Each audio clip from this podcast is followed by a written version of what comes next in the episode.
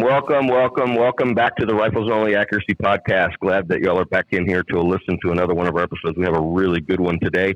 Uh, a few things that we wanted to do, let y'all know what we're about is about making better shooters, anything centerfire and rimfire. Uh, rifles only is where we're based out of. Um, again, we have we're going to cover some questions really quick, and then we have a special guest with us, and we'll get this stuff uh, going.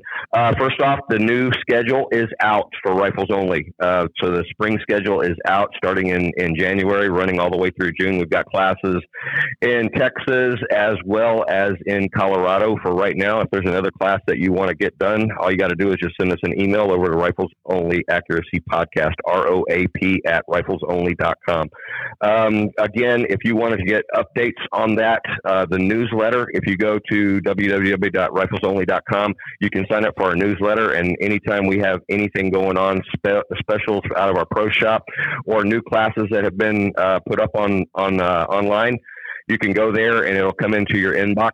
Uh, you can keep up with the with what's going on at Rifles Only there. Um, first question. Uh, no, let me go to that. Not that question. Okay. First one comes in. Hey, is there a specific way to dial your scope turrets while on the clock? Is there an advantage to coming off the rifle with my right hand if I'm a right-handed shooter, etc.? What if I'm a wrong-handed shooter, or is it all just preference and muscle memory? Uh, I got some thoughts on that one. You want to tackle it first, David? Uh, yeah. Uh, that that's actually a good one. I have that conversation a lot. Uh, first off, uh, I guess I'll get out of the way a lot of changes that we're gonna do because we're talking about being on the clock. So I'm assuming you know, uh, well, you could be uh, on, on, an animal or something like that, but we're talking about a match and on the clock. Uh, it's it's a stacking thing. So any one little thing, because I, I kind of get that argument. Well, I'm not going to lose. Uh, you know, I'm not going to miss because of an extra second here. It, it, which is true, but it's seconds that add up. So it's dialing your turret this uh, a certain way. It's uh, not knowing when your feet are going to be positioned for the next one. All those those things add up. So that being said, I uh, I'm a pretty big fan of basically uh, economy of motion. So you're already, if you're, let's say you're, let's take you're a right-handed shooter with a right-handed gun. You're you're already going to be running the bolt with your right hand, so it's already coming off of the gun. Uh, to your your support hand, uh, now that we're doing these big heavy rifles, big heavy bags, it's not as big a deal. But normally your support hand's really locked in and holding your rifle in. So if you if you go to switch up, so one you're taking your hand, your right hand's already off the rifle uh, and if, if you're going to use your left hand, like I see a lot of people do, they have to grab the rifle again. Then they have to let go of the support of the rifle with the left hand, reach up, dial their turret, put their hand back, reestablish a support, then let go of the rifle again, reach up with their right hand, dial a turret, and then go back and run the bolt and establish there. Uh, and if you look at that and add up the, the movements, it's it's almost twice as many movements. It's something like three or four movements versus seven. I dial, and I had to train this out of my myself a while back. I used to always want to dial with my support hand or my left hand, but now I, I dial with my right hand. It's already off of the rifle, and I don't have to break my support. So yeah, I think, in my opinion, that that is the quote unquote correct way to do it. If if you're in a compromised position, or if you're moving position, like you're already picking the rifle up to move to another position, you set it down and you want to use your support hand because it's it's already there. That's fine. But as far as while I'm on the rifle shooting, uh, making corrections, and staying on the gun, I'm going to be uh, taking my right hand and dialing those turrets. All right, I got a little bit, uh, a little bit of a different take on it, mm-hmm. and I think it it might go back to it might go back to the carbine work, but it even even showed it up on the on the match that we had this this last Sunday out here. Um, we had a, a 15 a 15 round stage, and so we know with our mm-hmm. with our precision guns, we're running 10 round magazines on them. And so, you know, the carbine, you know, it's like I put my firing hand on the carbine and I like, I mean, I am very reluctant to take it off, you know, so I'm going to, I'm to feed that carbine, i.e. change magazines, uh, you know, with my support hand, with my left hand. And that's mm-hmm. where I'm keeping my magazines is on my left side. So I think the question is valid. And I think your answer is, is more than, more than valid. It's just that I don't know. I felt always felt like you got to feed the gun with the left hand. You know, once the firing grip is on there, leave it on there.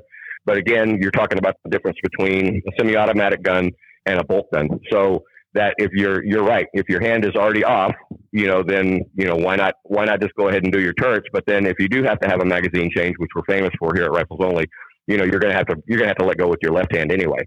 And so I I feel like that. I, I feel like it's like tomato tomato on, on that question. You know, it's not it's not any. It's I don't think there's a wrong way as long as you practice it.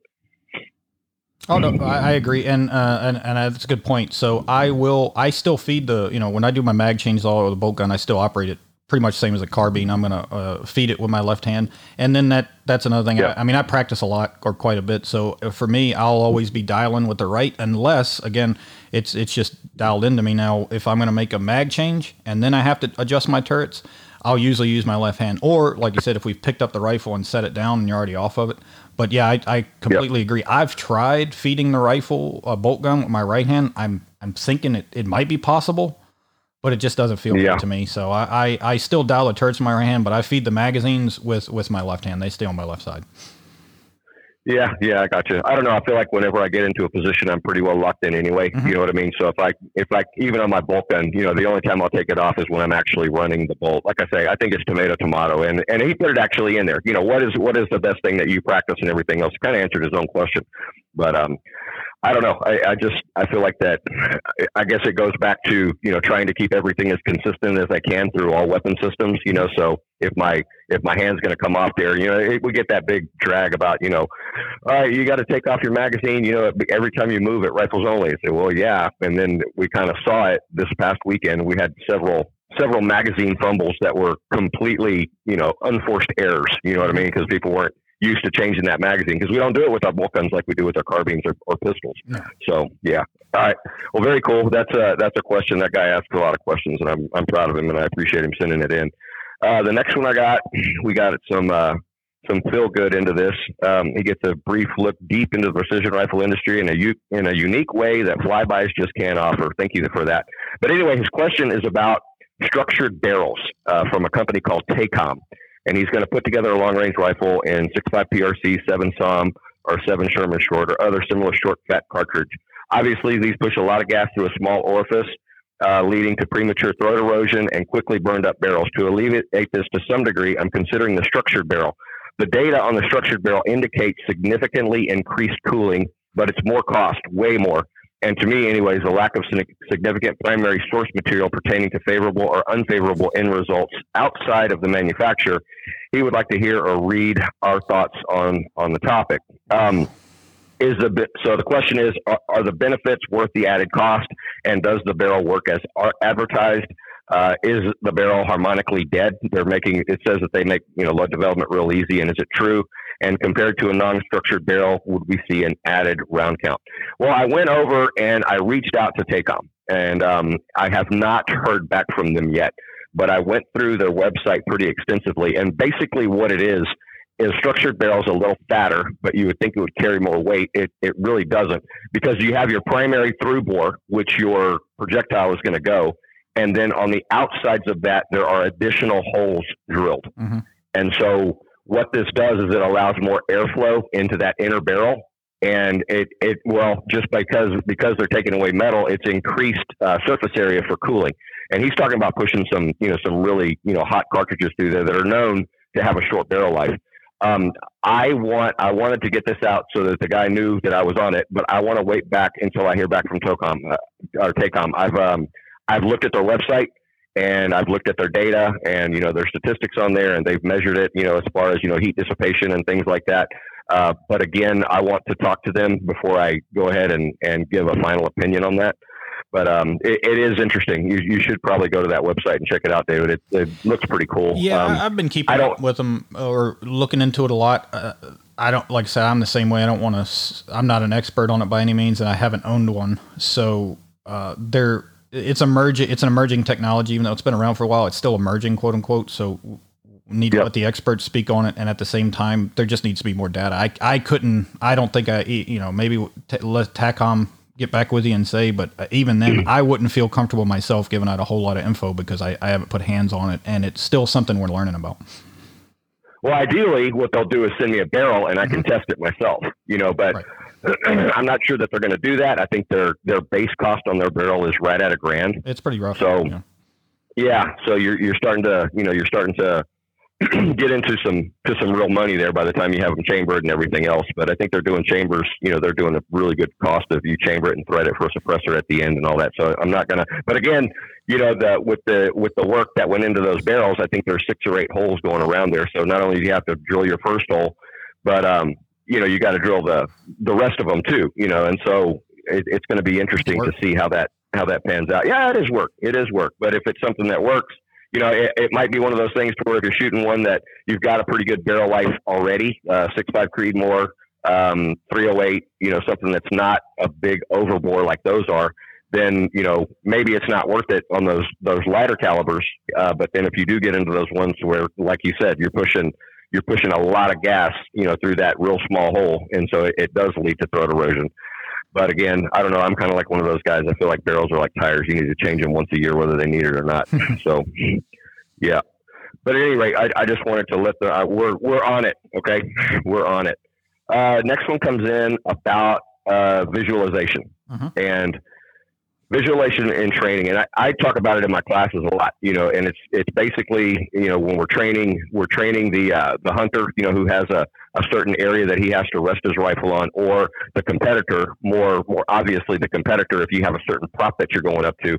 And I always always say, okay, once once I when I'm doing a, a train up course or something like that, I say, hey, once I hand you that book, you know, and you walk up to that stage, read through what the stage description is and then look at the prop. You know, we know what we have out here. We've got culverts, you know, we've got barricades, we've got tank traps. You know, look at your prop. We got the rope. Say, hey, all right, here's what I'm going to do. You know, I'm going to, I'm going to, my barrel's going to go here. My bag is going to go here.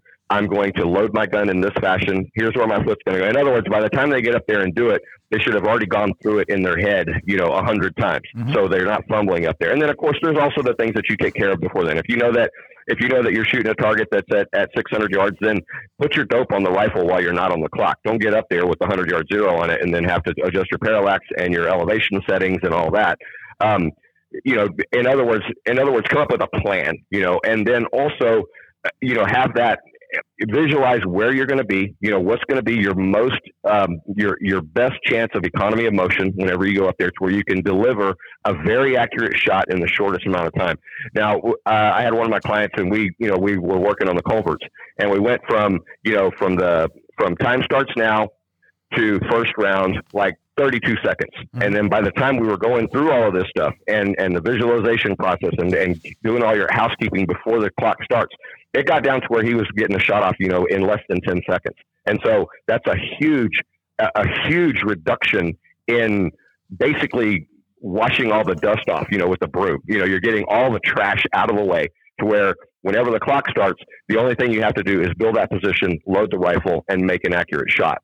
And so if you keep on visualizing that, you know, over and over and over, and then it also goes into the other things too. Um, we, we talk about the fundamentals of marksmanship down here constantly, as you well know. And you know the the thing about it is is like a lot of times whenever I'm doing my dry fire and even my live fire, I will actually have a mental picture in my head of that trigger coming straight back. You know, especially when I'm shooting in high winds. Um, I just that's just what I do. I don't know why I have that picture in my head, which is also a form of visualization. And then what I, I also visualize myself chasing the bullet right into the target. And almost, I know it's not real, but I kind of will the bullet to go where I want it to go. You know what I mean? So I'm like watching it and keep an eye on it in case it needs to be bitch slapped a little bit to make it perform the way I want it to. Which also goes back to you know obviously you know running the fundamentals correctly, and that, I think that helps you a whole bunch. Oh yeah, I, I, think you covered a lot of it. I uh, it's all about having a plan. Uh, me personally, if I get up to a stage, you give me the, you know, I got the match book. I get up there, I see, uh, you know, let's take the, I don't want to say worst case scenario, but uh, worst case scenario is you got multiple targets, you know, three or four targets, three or four positions. And uh, one, I'll find them all in the gla- my uh, spotter or binos, whatever I have. I range everything just because you never know. Um, I like to, right. And I, and I also I dope my rifle with that rangefinder. I, am pretty sure they're all going to mm-hmm. be pretty close. In rimfire, it makes a little bit more difference in my opinion because, uh, you know, rangefinders do have a, some error, and then uh, you know you start getting out to two, three hundred yards, and now all of a sudden four or five yards does matter. it, it will right. it, will be the difference between a miss and, and not. So I, especially in rimfire, I prefer to range everything myself and with the rangefinder I dope the rifle with because you will have some odd stuff in rimfire. Centerfire not that big a deal as long as it's within you know 20, 30, 40 yards, something like. It's still going to be pretty good on the size targets we're doing. Uh, so I, and then I'll write everything down, get my dope and everything written down. Uh, like you said, I'll get on my first. Uh, I'll have my first elevation dialed in. I'll have the parallax uh, dialed. Uh, you know, I know some of them, some scopes, uh, some rifle scopes don't have the actual yardage marked on there, but you get used to what your, you know, what it is. So I'll have it dialed in, the, the parallax dialed in pretty close. And then, like you said, I will go through every step, and I've done it a, a hundred times. I'll either watch other people shoot, or I'll just go through it and and I've it's it's a choreograph in your head in my head that I'm walking through each thing. I'm gonna I'm gonna take this shot. I'm gonna pull the bolt bag. I'm gonna uh, move my turrets, whichever hand you decide to use, uh, and then I'm gonna shoot again, and then I'm gonna take two steps or whatever it is. I already know what I'm gonna have, and don't be wrong, things will come up. Something will happen that you don't, uh, you know, you'll have a malfunction, or what you thought was going to work on a prop didn't work. However, and I've heard that argument from guys who are like, well, you know, you might you're gonna run into stuff. Well, yes, but if you don't already have a plan, then you're thinking mm-hmm. about how to run the actual stage uh, that you should have already been thinking about, and then when something when a problem comes up, then you have to add that to your thought process. When you already have your plan, for the most part, that's in the back of your head. You've run through it enough that you're not worried about. It. And then when a malfunction or something different comes up, you don't panic. You you work through it because you have the uh, I want to say the the clarity, I guess, the clarity of mind that's not uh, being stacked on with all this other stuff. And at the same time, back to the, the fundamentals, I like to get it to where unless something, a malfunction or a weird position that I didn't expect comes up, all I want to be thinking about, I already have my wing, and I've already, I should go back, I've already made my initial wind calls, brackets, whatever I feel like I'm going to do. I'm going to adjust what I'm seeing. But all I want to have to think about is, uh, I just think uh, breathing, trigger control, uh, follow through, and I mean, you know, recoil management yep. and all that stuff's already kind of being worked on. But I just think, and my best matches is when I'm super focused and all I think is breathing, trigger, follow through, and watching what it does. Yep. And that, and I mean, anytime, like I said, my best matches that that's all I've even think about. Somebody, you know, people ask me, "What do you think?" I'm just thinking about, and I'm a, and I'll even breathe deep and through my mouth just to exaggerate and make sure that I'm breathing. So people will hear me on a stage just. Whew, and then pressing, press, break, and freeze. And I, I want to have as little in my mind except for fundamentals as possible. I hear you. And the other thing too is you know know that you know the you're probably not going to be off on the range. You know, I mean, we do right. have continental drift, but you know, but you know that's going to be the one. You know, if you do if you do Matt, miss a target, have a plan to know what you're going to do next. Yes. You know what I mean? I mean, if you go out there, if you're if you're at a place to where you can't you you don't have any backer to where you can see dust fly or you know which direction on the target you missed, have a plan on what you're going to do because it was probably the wind call that did it for you, and or or in this case didn't do it for you. So say if I miss if I miss with this wind hold, then I'm going to go to this wind hold and do it because a lot of people they get stuck in a rut to where they'll have a wind hold. They'll miss because of the wind hold, but they'll do it again. You know what I mean? They'll do it again and do it again, and you can't do that. I mean, if that if what you did just didn't work, do something different because you're not you're not going to get any points for misses. Uh, yeah, and uh, we need, we'll have to do that in another episode. I did that one earlier, kind of on a wind strategy, but that's that's what I say. Yep. You know, have an idea. Um, especially for me, if I if there's something where I, I either know it's not going to show up a lot, or I hear a lot of guys going, "Oh man, I I can't see anything down there." I'm going to start making some pretty like a, a, lot large if the especially if the wind's you know pretty consistent and and you've been hitting all day whatever. But if it's a big switchy winds or just big winds in general, or you're going through some some different uh, wind zones or whatnot, I will. That's when I start holding a good amount more wind. Uh, because if if uh, if I make kind of an in between call and I miss, I don't know whether I held too much or too little. So I'll start yeah. making a bigger wind call that way. I only have one direction to move, or, or something similar. But but basically, the idea yep. is what you were saying is have a plan, and it could change. Yep. Don't think that it's going to be the same every time. I mean, if if there's almost no wind, and you know, then it's going to be a whole lot different than a switch a wind switching from four o'clock to uh, to eight o'clock on you. So yeah, there's a different plan, and like you said, make sure you have it because I've watched. I mean, you you send a round down and if you don't see the first one because you didn't follow through or you weren't sure about your wing call, that that shot is wasted. You know, now you have to make yep. another one to try to figure it out. So. Yeah, exactly right. Exactly right. Well, cool, man. we can get into that another time as oh, well. Yeah. I'd like to get onto I'd like to get onto our guest today. Um, uh, he's uh, living out in the West, and he's been a really good friend of mine for a long time. Um, his name is Marco Gonzalez. And uh, I'd like to just uh, introduce you, Marco. Uh, this is Marco, a really good friend of mine. We've worked together a lot in the past. Uh, say hello and, and tell us a little bit about yourself, sir. Hey, Jacob. Thanks for having me on. David as well. Um, appreciate the time here. Chat about all things offensive countermeasures, banging, martial arts. So happy to uh, answer any questions that you might have teed up. Well, cool, man. Where are you from? Um, I'm originally from East Coast, Jersey specifically. Uh, grew up there right across the river from Manhattan, Bronx, Brooklyn, Queens area there, but in, in Jersey. Yep. Okay. All right. Well, I've, I've, I've never, I've been to New York, but never to New Jersey with the exception of Cape May. So yeah, yeah. Those, those are the nice Jersey people down there. yeah. I don't know, man. I know a lot of people from Jersey. They're nice people. Mm-hmm. Mm-hmm. Yeah, the, the area I grew up in was uh, pretty ethnically dense. You got Ellis Island there, a lot of history. You're right across the river from Manhattan. So you know when you're when you're a little bastard and you're cutting school, that's where you go run wild. Is over in New York City, and uh, and uh, yeah, you come back to the neighborhoods there and uh, good times. Yeah. So you were you were pulling some Ferris Bueller days off time whenever you were in school, huh? Frequently, many. Absolutely. well, good. Well, good. Well, brother, um, I, I'll, I'll, get into our, what our history is about a little bit later. But tell me about your career, man. What what got you to this point in your life, Marco? Uh, snapshot here on the martial arts, and I got about I don't know 35 years uh, training, went through a couple different journeys there from back in the early days, uh, obsessed with Soldier of Fortune and the guys that were being written about, kind of following their footsteps there. Uh, Korean arts, uh, Do, uh, you know, did some Filipino arts with stick and knife, you know, Eskrima Arnis, that type of stuff. Uh, segued out of there more into the uh, Brazilian jiu-jitsu aspect starting in the in the early mid 80s when you know this is pre UFC just uh, getting very comfortable ground. Uh, you know one of my early instructors was uh, very fond of having an eclectic mix um, kind of you know uh, in the way to just handle different different scenarios. Everything's not ring sport and everything doesn't have to be a violent altercation but how do you handle the different types of areas of a combative situation. So the ground was part of it, weapons became part of it, stand up hand to hand became part of it, and that kind of formed the formed the mix, um, taking those different disciplines and tying them together. Mm-hmm. All right. Well, you're also a veteran.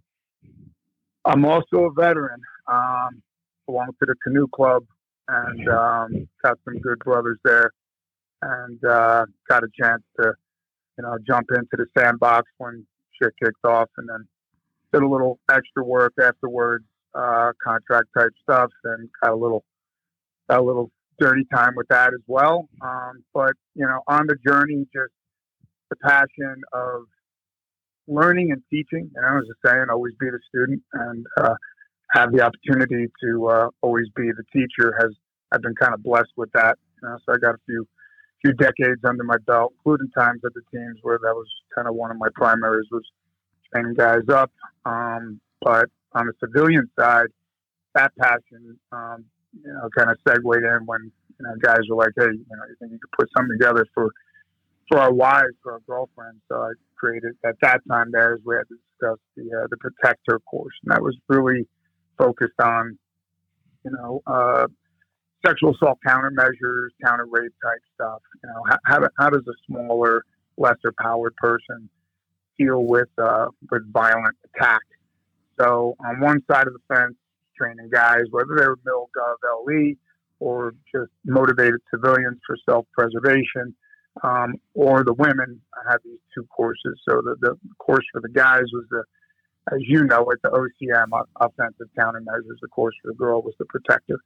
Um, the difference between the two, well, they're segregated. The girls' course is, is really focused just on that specific topic of sexual assault, counter rape, and getting into the different types of um, holds and positions that they would find themselves into. Whereas the guys course kind of steered more for operators. That's where DNA came from. We'll talk about that in a sec. But um, you know, how do you how do you handle an unarmed confrontation? Again, this is not ring sport.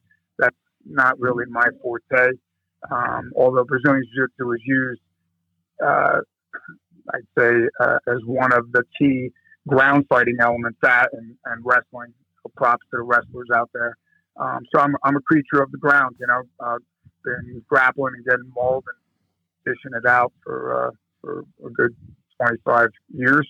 And, uh, the ground is a great element of it, but what do you do prior to the ground? What do you do when you're in between two parked cars in a hallway, in an alleyway, in a doorway, leaving your house, standing at an ATM, getting attacked?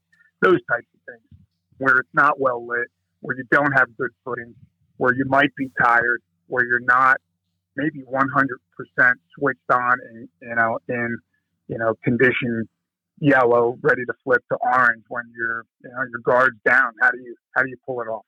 And so that's where these methods really came from is, you know, non-ring sport.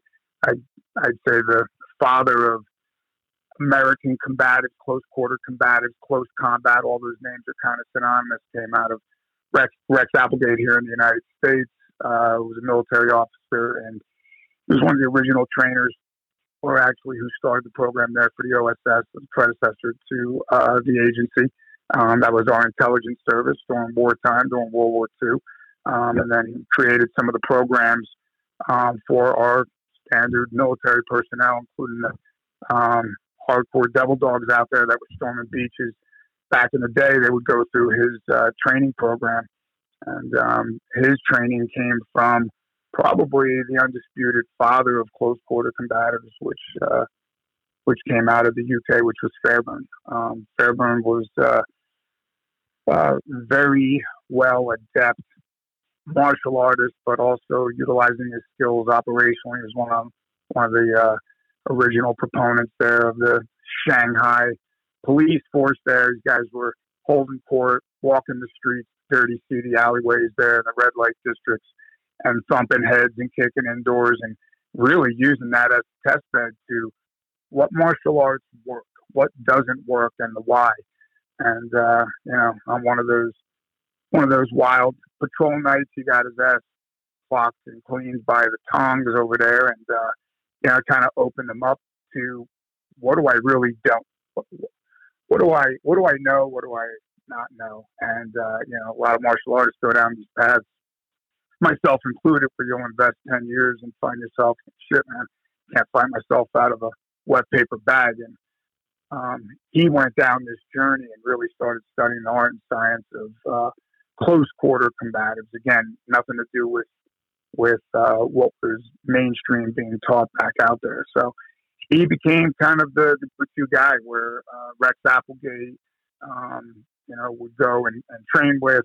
Um, you know, Fairbairn also came over to the Canadians and trained those guys up there, along with uh, one of his instructors, uh, Sykes, another British officer, and uh, you know, all things brutal, violent, hand to hand, with and without weapons, armed and unarmed.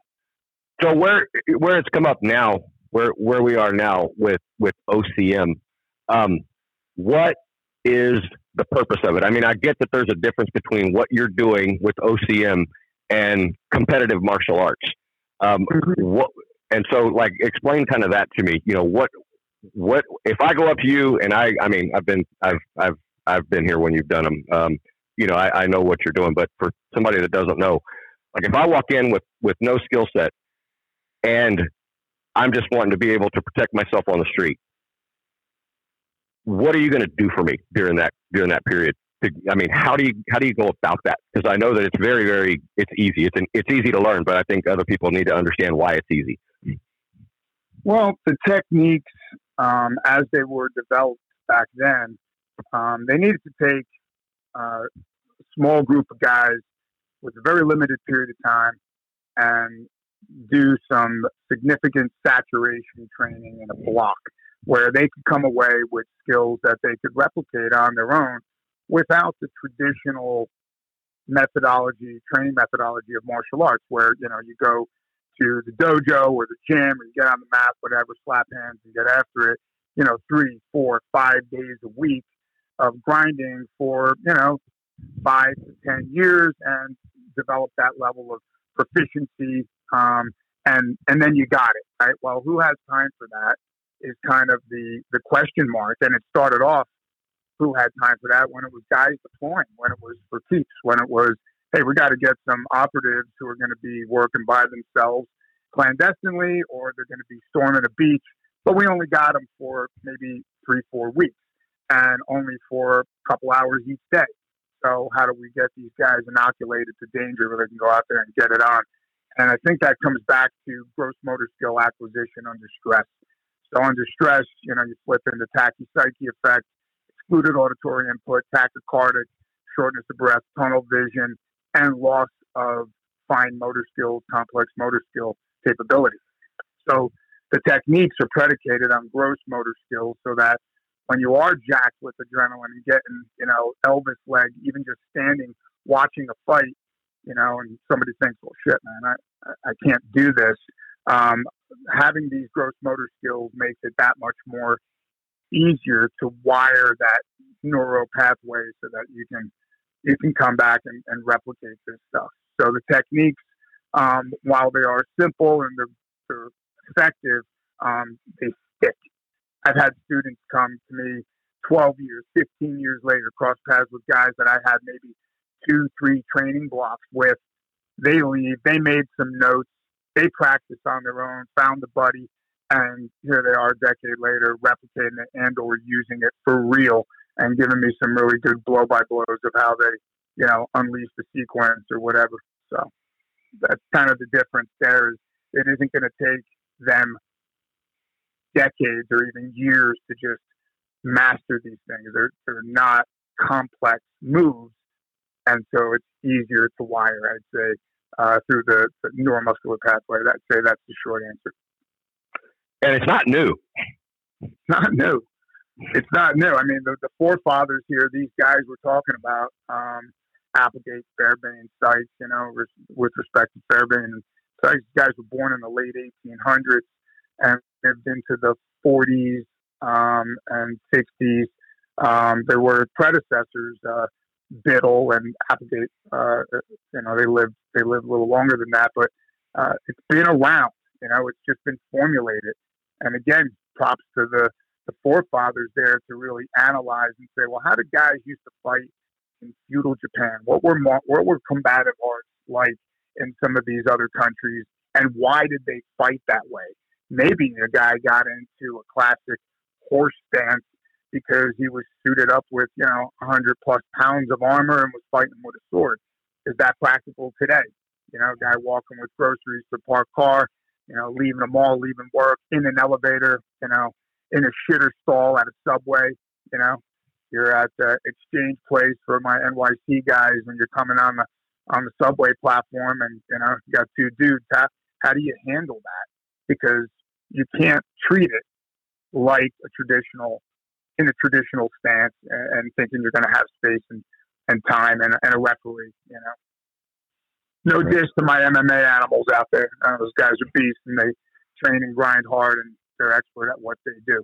This course, though, those guys have spent their lifetimes harnessing those skills, cultivating Western boxing, grappling, right? The, the wrestling arts, freestyle, Greco-Roman, the Brazilian Jiu-Jitsu, their stand-up, their Muay Thai.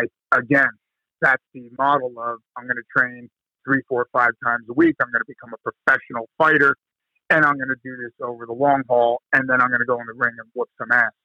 The guys that are coming to me they're not those guys. They're guys that are like, hey man, I'm an operator. Here's my skill set, but I do stack on doors and blow in, and I need to be able to handle myself when we enter a room. What can you give me now? Or they're doing some other type of work where they are operating by themselves, and you know, or maybe a, a two man detail, um, you know, plain clothes overseas in shady places. How do they handle it?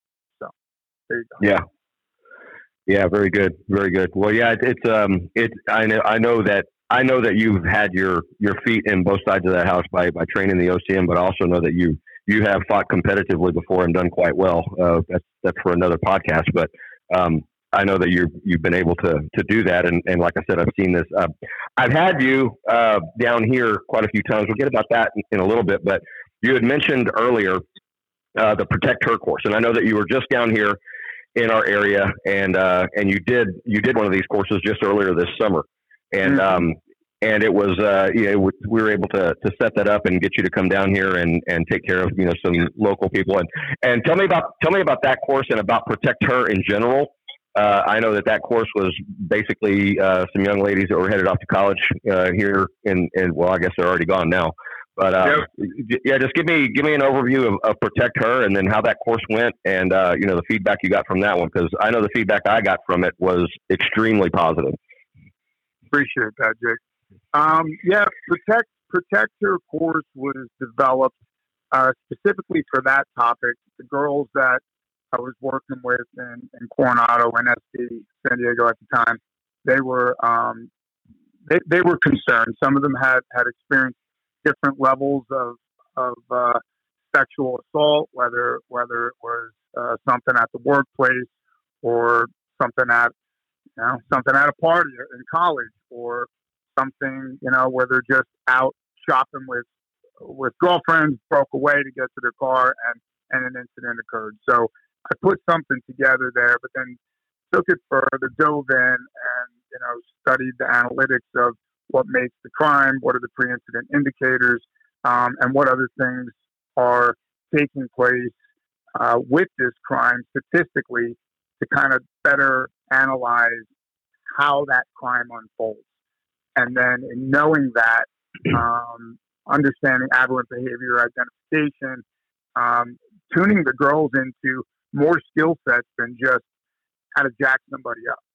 You know, yeah, a lot of it, a lot of it has to do with avoidance and, and just being able to recognize when something's about to go screwy and then just getting the hell out. You know, I, I know that there's that's a big part of it too, but then being able to recognize that, like you were saying, that aberrant behavior. A- absolutely, you know, they're they're and, and the course, you know, does have the physical skills which everybody wants. Everybody wants to be able to throw down and whoop some ass, but you know what I'm what I'm bringing to light there is the pieces of situational awareness, pre-incident indicators, them understanding how it unfolds. It is a chess game, and if you know how the game's played, this is how you can avoid it, not just get out of it, how to avoid it altogether, how to walk through, you know, your life uh, and not not get yourself into these situations to begin with.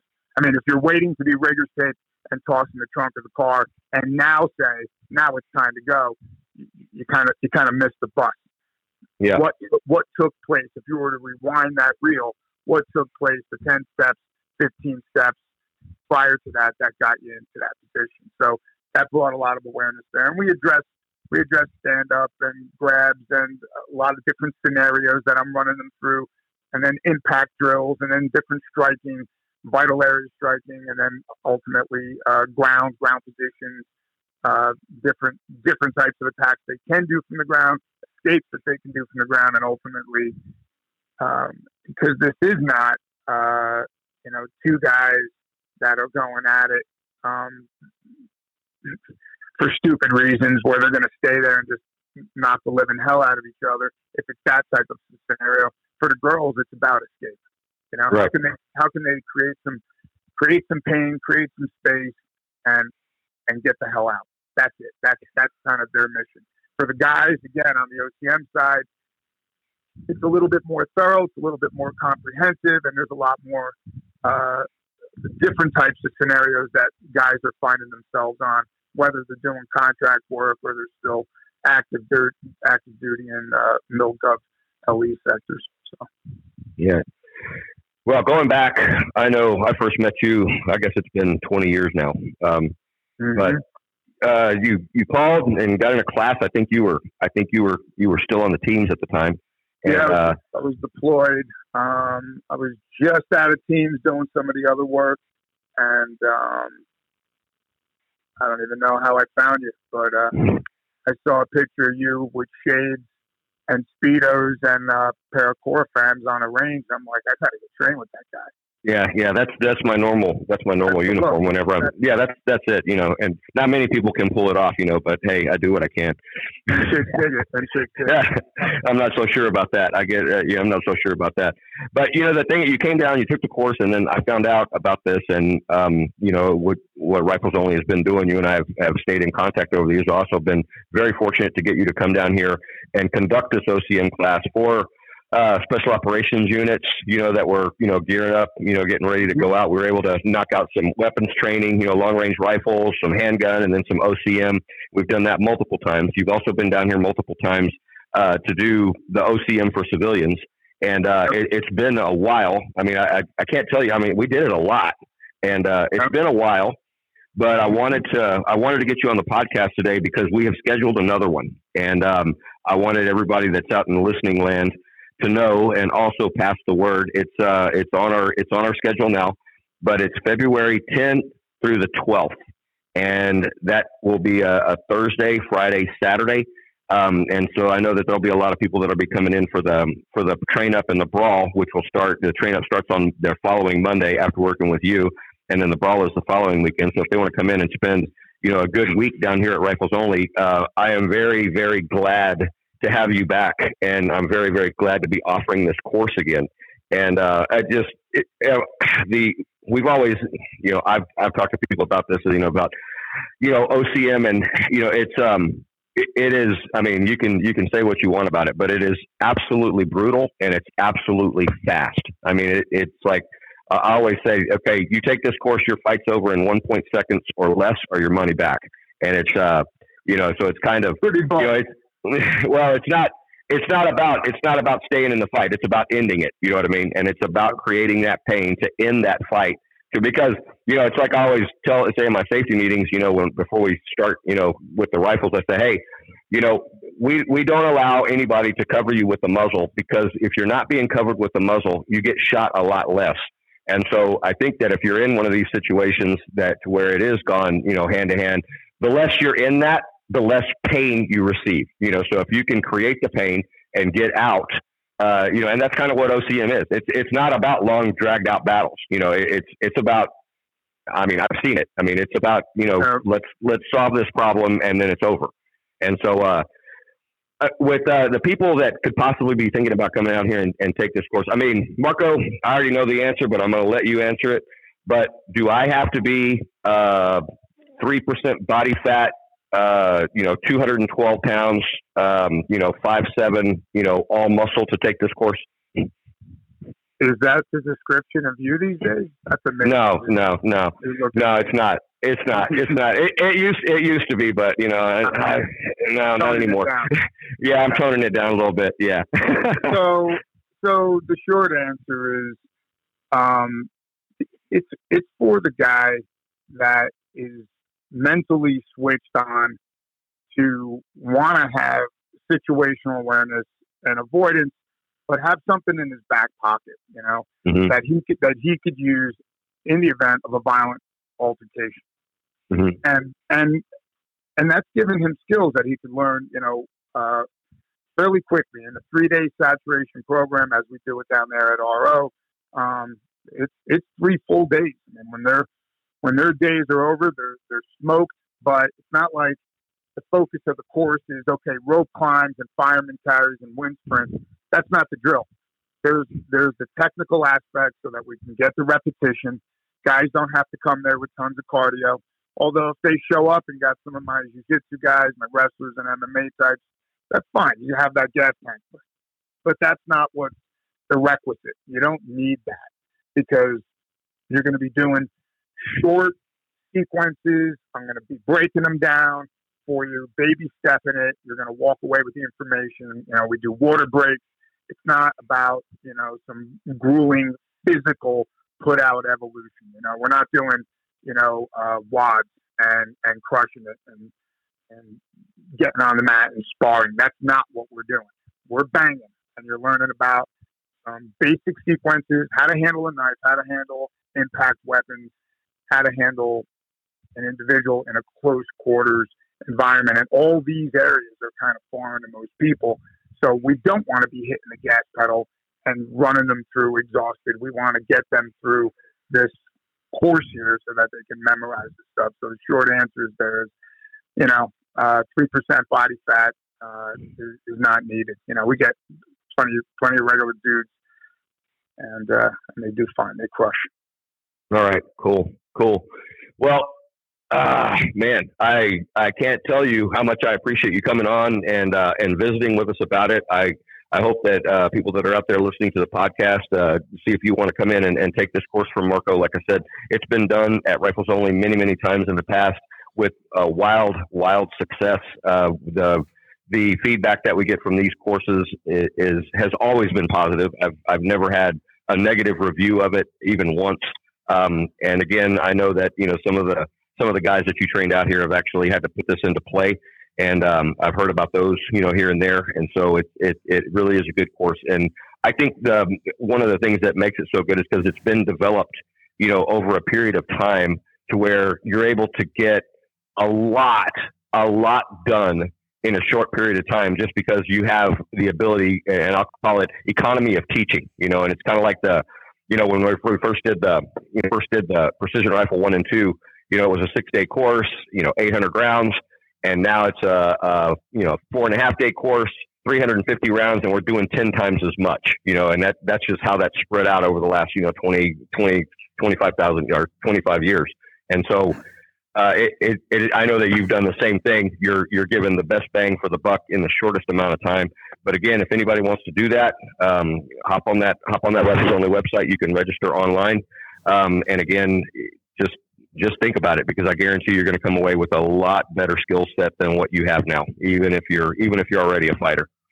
Yeah, and and Jake, you know, appreciate everything you just said. I want to give just just think it's the right thing to do. I, I first of all, first podcast I've ever done in my life, and uh, you know, not really um, on the social um, chatting it up out there as well. But um, you know, I want to give shout out to you know, I think with each each martial artist that's out there, you know, you, we, we, we come to the place that we're at through this long journey, this long path to cultivate our craft. And um, I think I'd be remiss if I didn't give shout out to, uh, you know, some of my some of my instructors, you know, from way back in the day. Um, you know, go late, right ahead. The late the late Bob Kasper, the guy was a fucking legend, a badass. He was a Marine devil dog, hard charging, mofo. And, um, you know, back in the day, I had the fortunate opportunity to, uh, to, to learn from him, who he had learned from Charlie Nelson, right? That was kind of like one of the OGs from back in the day. Um, that was around when, when Bob started, you know, doing it. So, um, yeah, Bob Kasper, man, uh, BK, amazing, amazing guy, much love. And, um, another guy, um, also out there, uh, one of his brothers that um, had his own schoolhouse going on. And uh, when I was down at Bragg doing some uh, medic shit, uh, got to go and train with him every weekend. And uh, that was John Carey at uh, Vietnam era vet, hard charging, banging motherfucker. And that guy, man, the, the groin shots were relentless and brutal. Anybody who remembers training with him, wheeled his signature move, wheeled cup hand blow to the groin. And uh, over a weekend, I probably got a hundred shots in the nads. And um, he was hardcore East Coast like Bob too. And um, again, Vietnam guy, a banger, and um, uh, and, a, and a holder to the keys of this old school knowledge because you know those were the guys that put it together. And last but not least, um, and this is not all inclusive. It's just, you know, relevant to what we're talking about here with uh, CQC, close quarter combatants, close combat, whatever you prefer to call it. And uh, that would be Kelly McCann, man. Kelly, Kelly's still around today. If you ever get a chance to train with him, get out there and, and, and crush some shit with him. Again, bringing bringing the violence, bringing the bringing the mindset, bringing the skill set. Um, you know, so you know to, to get to where I'm at, you know, you asked that in the opening of the conversation. Fuck, if it wasn't if it wasn't for me being a blessed bastard, crossing paths with some amazing bad motherfuckers mm-hmm. um, I wouldn't be here today still putting the material out, right? I'm paying it forward now to the next generations of guys who have a chip in their head that says, I think I need to know this whack shit. And, um, and so, yeah, so there you go. Much love to those three gentlemen. And, um, that's it, brother. That's all I got. All right, man. All right. I appreciate it. Hey, if you're, if you're listening and you have any questions, uh, for Marco uh, or about the course or anything else, send them to ROAP, ROAP at riflesonly.com. That's the, that's the Rifles Only Accuracy Podcast uh, exclusive email. Uh, I will make sure that we get these questions to Marco and I make sure that we get them answered on the podcast for you. Uh, additionally, uh, like I say, the new schedule's out. That course is on the schedule. Uh, you can go to the website, sign up for the Rifles Only newsletter, and uh, all these whenever these new things get put on here. And, and this one, you know, I, I have y'all have listened to me in the past. You know, I always always plug it, but I really wanted to make sure that we plug this course because I think it's important. I think it's something that is not found anywhere else. I mean, you you cannot go and find this kind of course um, pretty well anywhere. Uh, like I say, I, it's it's happened here quite a few times, and uh, we're we're really really excited and delighted to be able to offer this course again. But yeah, David, you got anything else? We're about it's about time to wrap uh, up. No, I, the only thing I could think of, and uh, hopefully you didn't guys uh, didn't cover it. I zoned out there for a minute trying to keep it all all the sounds and stuff good. Uh, Marco, do you you do other stuff? You got some other like a website or other products or anything besides training that you're doing? Negative, sir. Kind of just have a, a small little network of brothers like Jacob mm-hmm. and the groups that I already, you know, kind of stay in contact with, and they bring me in from time to time. But I'm not really doing it on a large scale, commercial scale. There's no videos, there's no website. I'm a freaking million no, years no. behind the time of technology. You know, so like you know, this podcast is uh, white man magic. So I'm, I'm having fun with it. And I, I, from what Jacob says, people turn on their computers and listen to it. Oh yeah, a lot of people listen and driving to work. We get a lot of a lot uh-huh. of stuff. So yeah, yeah it's it's yeah. it's be good. Yeah. And and uh, anybody, I'm sure there's some some uh, I'm sure there's some dot mil guys, but anybody in law enforcement. Uh, if you can't make this course, I suggest that you make some other course. I have a background in you know grappling, Muay Thai, and all that, but most of us don't. Right. And uh, contrary to what the public believes, we don't get a lot of training. Uh, it's not that great. I mean, we get some, but uh, you know, learning what to do when somebody, when especially when you get thrown on your back at work, because we, you know, like you, like I think you already pointed out, we can't just. Uh, a lot of times for us, it's not about getting away. We still have to try to make an apprehension or save somebody or ourselves. So, uh, I would just highly suggest anybody in, in law enforcement get to one of these classes or one of the guys he mentioned or anybody reputable because uh, you know, if don't wait around your department to do it. Uh, chances are the budget's not there, especially with the whole defund police thing going on. So you might have to get out there and spend a little bit of your own money. The only thing you're betting is your life. Yeah, don't you know? You're gonna wish when you when you find yourself in the middle of that that that few hundred dollars or or a couple thousand dollars or whatever it costs to travel and everything is, is not going to seem like much money. Trust me, I've, I've been in a lot of them. Uh, other than that, uh, I guess we just say thanks to the same people we always do: Voodoo, Leupold, uh, Zero Compromise, Wiebad, uh, XLR. Uh, they sent me a little care package. I'll post more about that on social media. They they sent me a little uh, a little bit of swag and stuff. So hopefully, like I said, I think we'll be trying to work with them a little bit. who else do we have? Who else am I missing here? Oh, it's just man, you you've got you already said Wiebad, Leupold uh, Magpul. Magpul's mm-hmm. been really, really good to us. Voodoo. Um, oh man, we, we need to make a list. Yeah, we keep we saying we're going to make a list, but we haven't made a list. Yeah, there's that other thing too. Uh, I got that the the MUB. Uh, if you go to oh, the, the MUB.com, yeah, the MUB. It's uh, it's uh, goes on top of your tripod and it's got real estate to put, you know, spotting scope, laser rangefinder, kestrel holder, whatever. Uh, I've been using those. Uh, I, he sent me one of these, and I've been using it, and I'm I'm completely off the charts impressed. I got plenty of real estate on there to to hold all my electronics and everything else. And again, uh, R O A P Romeo Oscar Alpha Papa at riflesonly.com. Questions for us, questions for Marco, questions for any of our guests, or just regular questions, or just send us an email and say hi. Marco, thank you again. I appreciate you coming in and, and visiting with us. Much love, brother. Appreciate it. Much gratitude, Dave, putting oh. together on the tech side, and uh, hope to see you down there banging if, if it interests you. And best to you both. Have a great weekend. All right. All right. Um, Stay on the line with us, Marco. Yep. Okay.